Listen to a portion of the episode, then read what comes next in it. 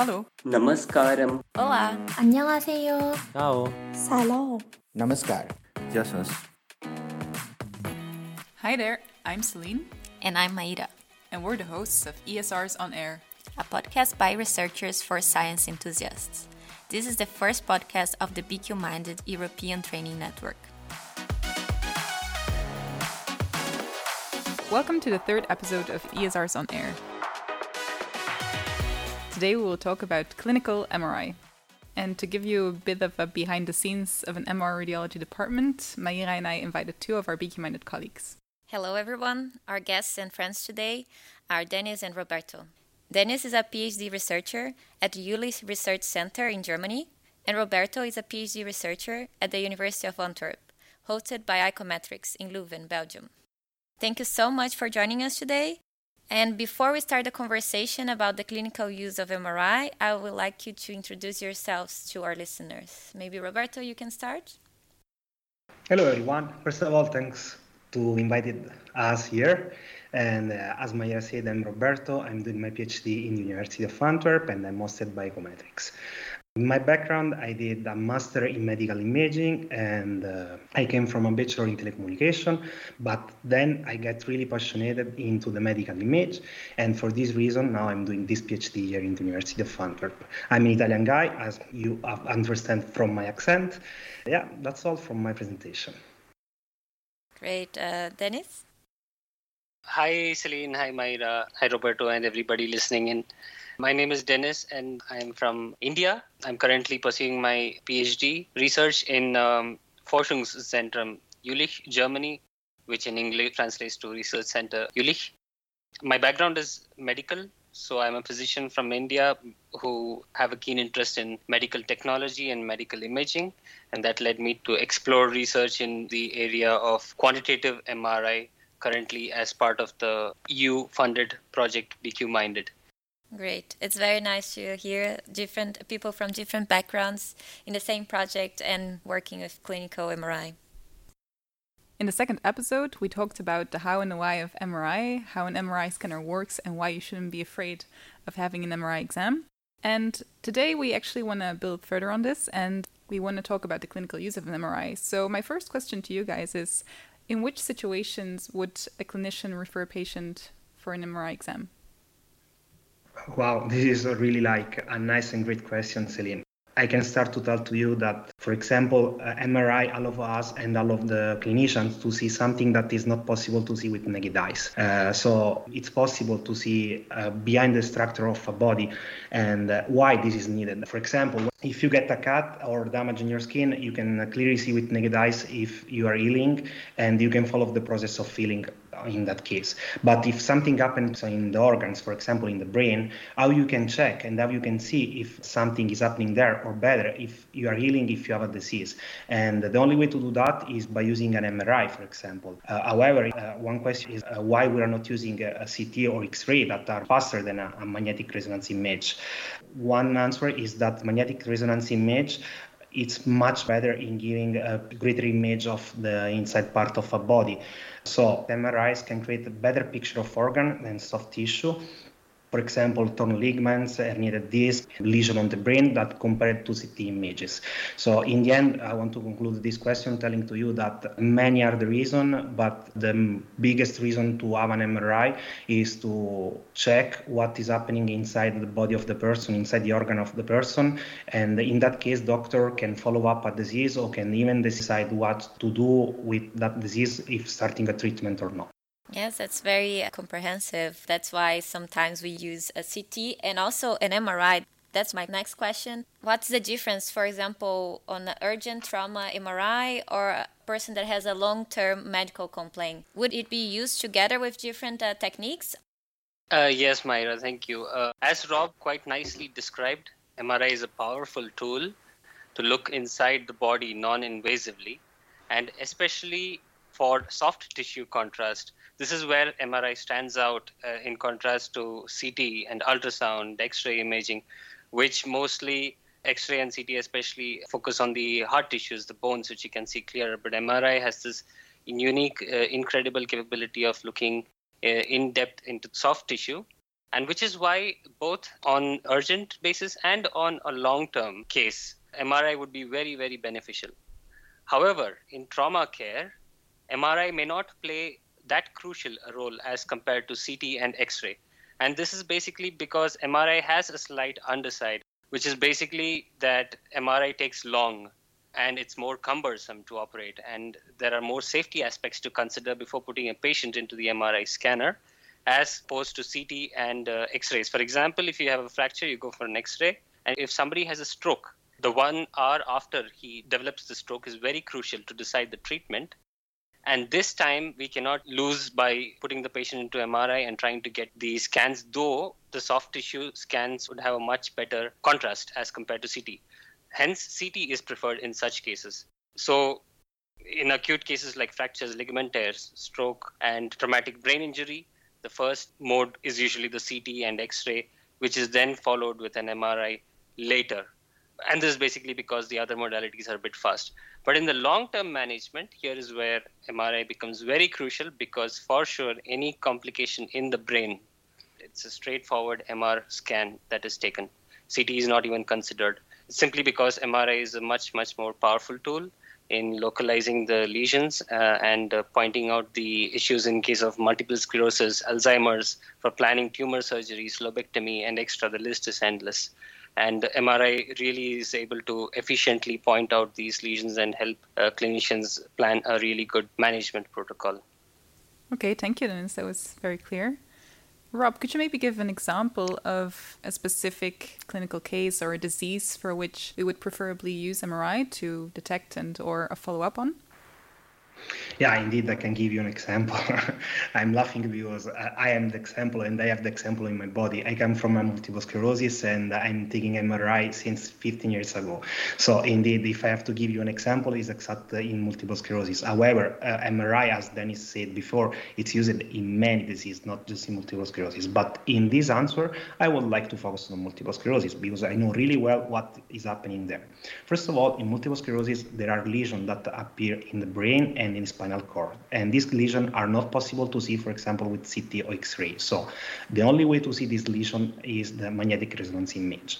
I have to admit that MS is really complex disease because sometimes you can have lesion in your brain, but you can have no symptom on your body. So detecting the lesion is extremely important because it means that the disease is progressing even if you're not see physically by the examination of the body by the doctor. So in that case the mri is telling to the doctor okay the disease is still going on because there are lesions in this mri so you have to take action. You have to change the treatment starting a treatment.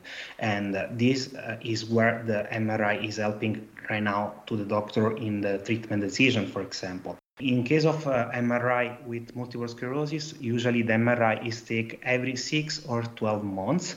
Uh, I have to admit that just yesterday or two days ago, uh, they come up with a new guideline for MS patient and exactly in this guideline, it was stated that MRI needs to be taken each time that we switch treatment or there is an important event. In case of there is no event or whatever, just to follow up, it needs to be taken every year. And after many years, if everything is stable, you cannot even take MRI every year. However, it's really crucial to have an MRI for patient with multiple sclerosis. I just want to point out something. We have to know that nowadays, for example, in multiple sclerosis, there are many treatments and one of the most difficulties in this pathology is exactly deciding the right treatment for patient. And for this reason, MRI is helping a lot. What is the correct treatment? Uh, so the optimal treatment decision. Uh, yeah, what is the part of the body analyzing uh, in multiple sclerosis? I think should be quite clear is brain and stem, so spinal cord. The spinal cord part usually it's taken uh, not that often as the brain. First of all, because uh, when you have a lesion in the spinal cord, it's rarely that you don't have symptoms. What I'm telling here is okay, you can have a lesion on the brain without symptoms, that is quite common. So you need to do an MRI every three, six months to check if, if there are silent lesions. But in the other part, if you have lesion in the spinal cord, uh, most of the time corresponds some symptom of the body. So for this reason, the two parts of the body are treated different. Uh, you have to take a follow-up every six months, one year for the brain, but every perhaps two years for the full spinal cord. And indeed, uh, MS without MRI would have been really much worse that, than, than now. So thanks to the MRI, we have a lot of treatment uh, and uh, we can check that and we can reach a lot of endpoint. And this is really thanks to the MRI. And is one of the reasons why I'm here studying. So, yeah. Uh, maybe if I can add to that, as Rob uh, nicely described, in MS, it is very crucial to get an MRI scan for every management protocol that they plan, simply because MRI is really powerful in telling us exactly what is going on in the lesions and how active it is. But also, there is a huge other spectrum of diseases which MRI really helps to tackle and diagnose, which comes under the soft tissue diseases of the body, for example, muscular atrophies, ligament injuries, especially in the knee, which is very common the ankle and uh, other joints as well. And also uh, any kinds of nerve palsies. Even in these cases, uh, MRI is really powerful to make an accurate diagnosis of the extent of injury. Yeah, yeah that's what uh, my project is focusing on in this BQ Minded consortium. Follow up of ACL ligament tears with MRI. Thank you, Dennis. Yeah, and maybe a question actually to both of you and also Celine on this, because when we talk about looking at the structures and seeing lesions or seeing a tear, what are we really talking about? Is this just the same image that you take for every body part, or is it different? Is it a combination of images? Maybe if you guys can talk a little bit more about that.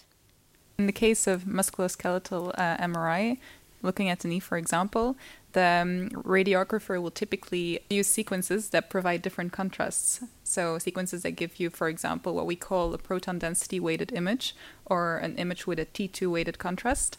And he will acquire this image in different planes, different orientations to really have better coverage of the entire joint at a good resolution. And he will also acquire images with, for example, fat suppression. So images where the fat is actually doesn't provide any signals, so that we can better evaluate for edema in the knee. So a buildup of, of fluid, which is typically an indicator of yeah that something is wrong with your knee. Mm-hmm. Yeah, that is true. And also, speaking of the diseases of the brain, for example, we have majorly three compartments white matter, gray matter, and CSF, which have excellent contrast between them. And this contrast is basically based on physical quantities like proton density, T2 relaxation, T1 relaxation, susceptibility, and diffusion weighting. So these contrasts exist already in the body, the mechanisms for the contrast, and MRI just taps into them to give us a wide array of contrast of the images which we can utilize and which give slightly different information each. And the advantage being that we have multiple sources of information, which is basically the multiple contrasts which can be all taken account from different contrast pictures. And so each of these contrast images give a unique information which can all be combined to arrive at a conclusive diagnosis and a conclusive management. In MS, because Rob already has given us the example of multiple sclerosis, very common that they use FLAIR, turbo spin echo, T2 weighted turbo spin echo, and also T1 uh, weighted contrast. And what is also important here is that sometimes they use an agent a fluid called the contrast agent, which is injected into the veins before you scan in the MRI, which enhances the contrast in the lesions depending on the intactness of the so called blood brain barrier, which gives us additional information on how active or how much well supplied the particular lesion is. And this contrast, for example, the most commonly used one is gadolinium, and so they inject this before the MRI, take an MRI, and you get images which give us more information. So there's really a wide array of techniques that you can actually apply in MRI as well to come to a conclusive diagnosis of the disease. Thanks, Dennis. I think gadolinium is one of the most powerful tools that uh, we have right now to check when a lesion is active or not.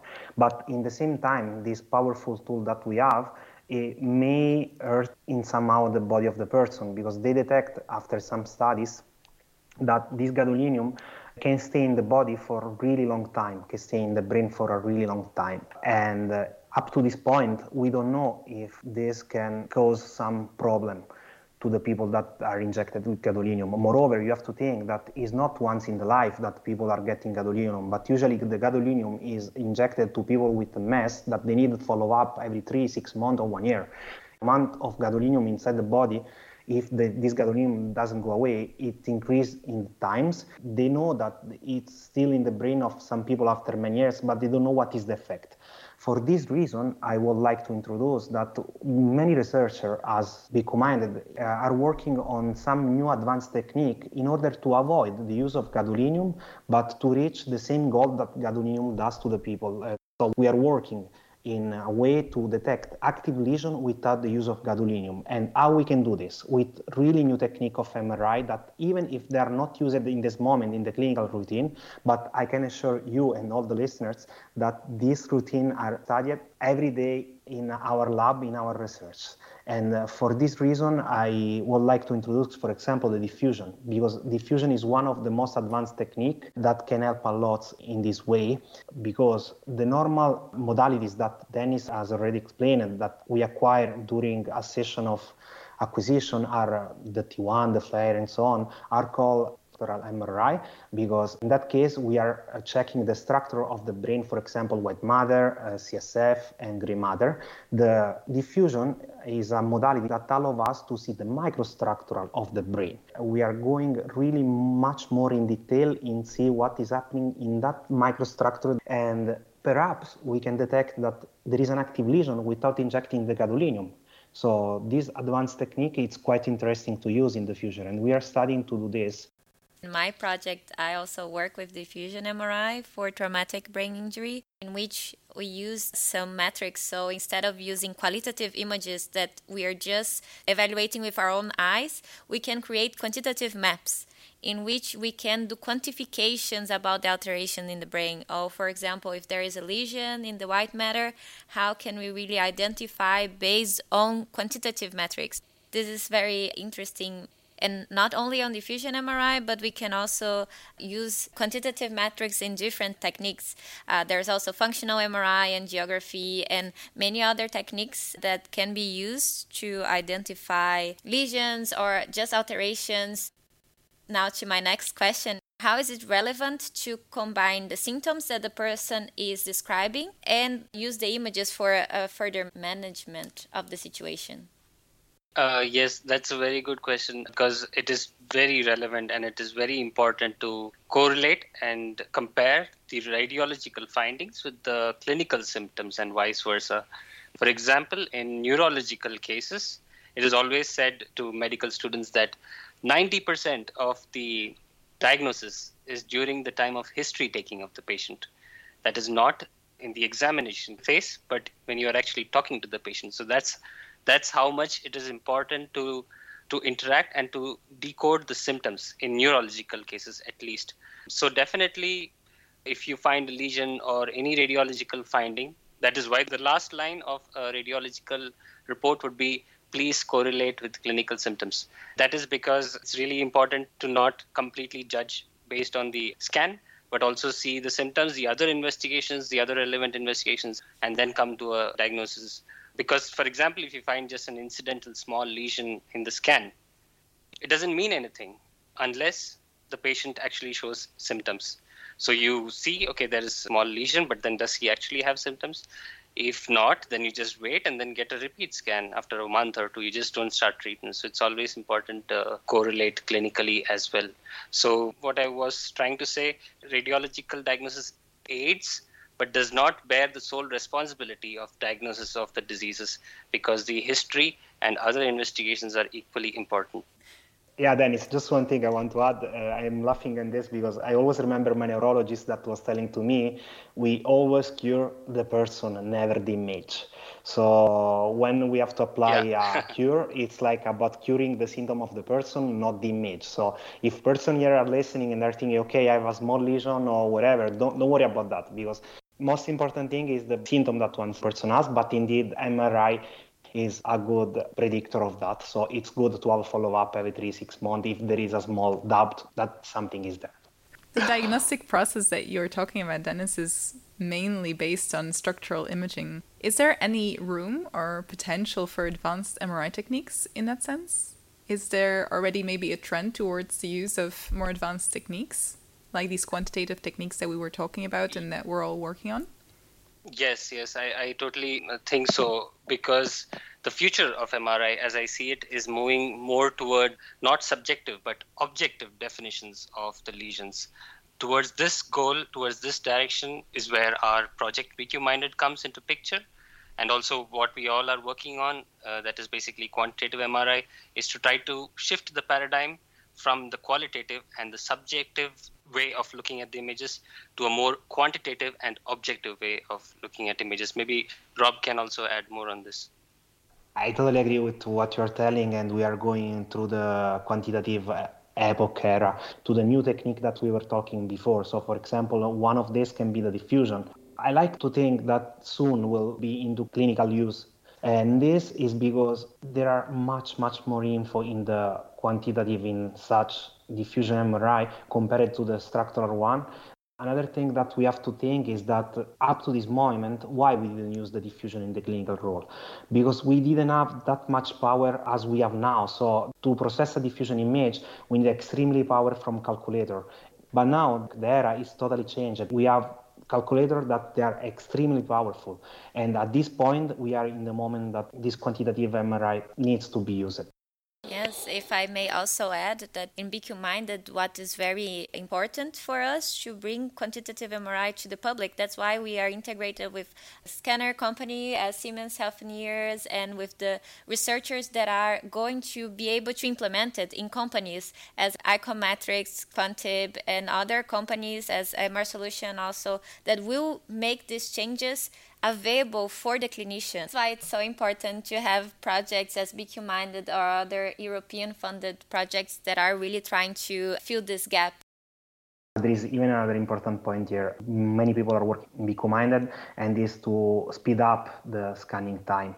So thanks to new technique that we are developing, patients don't have to stay too long inside the scanner. And yeah, this is a proof that we are even working, always thinking about as last point, improve the life of the patient. Yes, Mayra, I totally agree with you on that. So we can conclude that MRI is already a very powerful diagnostic tool and that there is great potential in all the advanced techniques that we're currently working on. So maybe to wrap up, Dennis, can you talk about some important considerations with respect to clinical MRI? Yes, thanks, uh, Celine. The future of clinical MRI is definitely very exciting and very hopeful to look forward to. In my experience in the field of research in MRI in the last two, two and a half years, I could see that there are plenty possibilities where clinical MRI can really advance, and some of them being ultra high field MRI. Currently, the limits of the magnetic field is being pushed. So now we have 7 Tesla clinical MRI being granted approval for use in patients currently, and also further, people are trying to go to 9.4 Tesla and so on. Uh, especially in Forschungszentrum Jülich, here we have a 7 Tesla and a 9.4 Tesla MRI scanner as well, which is being used for um, research purposes now. But the advantage with this, with such high field, is that you get much better signal to noise ratio, which allows you to go to a much finer detail of the lesions uh, so that is one direction which is really promising, but it again comes with disadvantages of an inhomogeneous B1 field and the problem with the specific absorption rate risk in MRI, which is the SAR risk, which is basically that you have to avoid overheating of the tissues. And this problem increases with higher fields. And so, just to sum up with the ultra high field area, the work is expanding at a rapid pace but you also have challenges to overcome. But definitely, many researchers are currently working towards this. And where our project comes into the picture, we try to push, as we said before, from the qualitative paradigm to the quantitative paradigm, signaling a major paradigm shift, and also to accelerate the MRI process. So it is important to know that though MRI is majorly believed to be safe with no harmful radiation, it is a bit uncomfortable, to be honest for the patient and for the volunteer to be inside in that claustrophobic environment with a lot of noise being pumped into you. It is a bit uncomfortable though it gives us a lot of detail of information. And hence we would like to minimize this time that the patient spends inside the scanner. And this is where our acceleration techniques which we are working on in our project will come into the picture yeah so it really seems very very hopeful for me and i'm quite excited to see what advances mri can offer to the clinical world We can conclude that the future is bright for MRI. Okay, very good. Thank you very much for participating in this amazing episode about clinical MRI, where the magic is happening. So, maybe you guys would like to say something to our listeners that are thinking about going to a research field on clinical MRI. What would you say to them? Uh, if you would like to do research in MRI, please just do it because we need more people working on this field.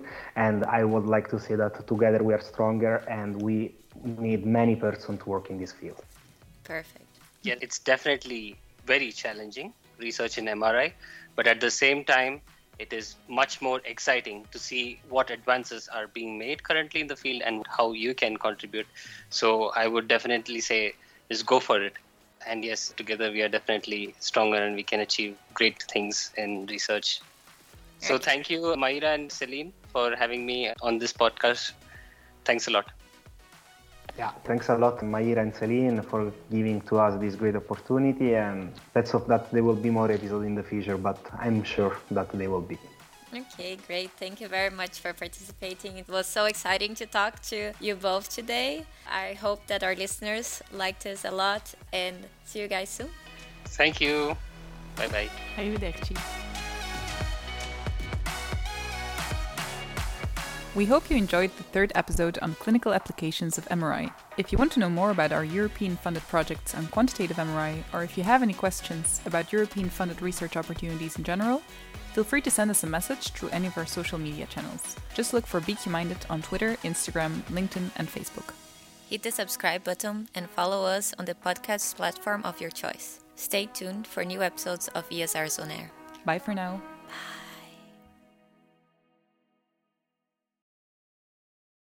This project has received funding from the European Union's Horizon 2020 Research and Innovation Programme under the Marie Sklodowska-Curie Grant Agreement number 764513. The institutes that make part of BQ Minded are University of Antwerp, University of Leeds, Erasmus Medical Center, Jülich Research Center, Siemens Healthineers, Antwerp University Hospital, MR Solutions, icometrix and Quantib.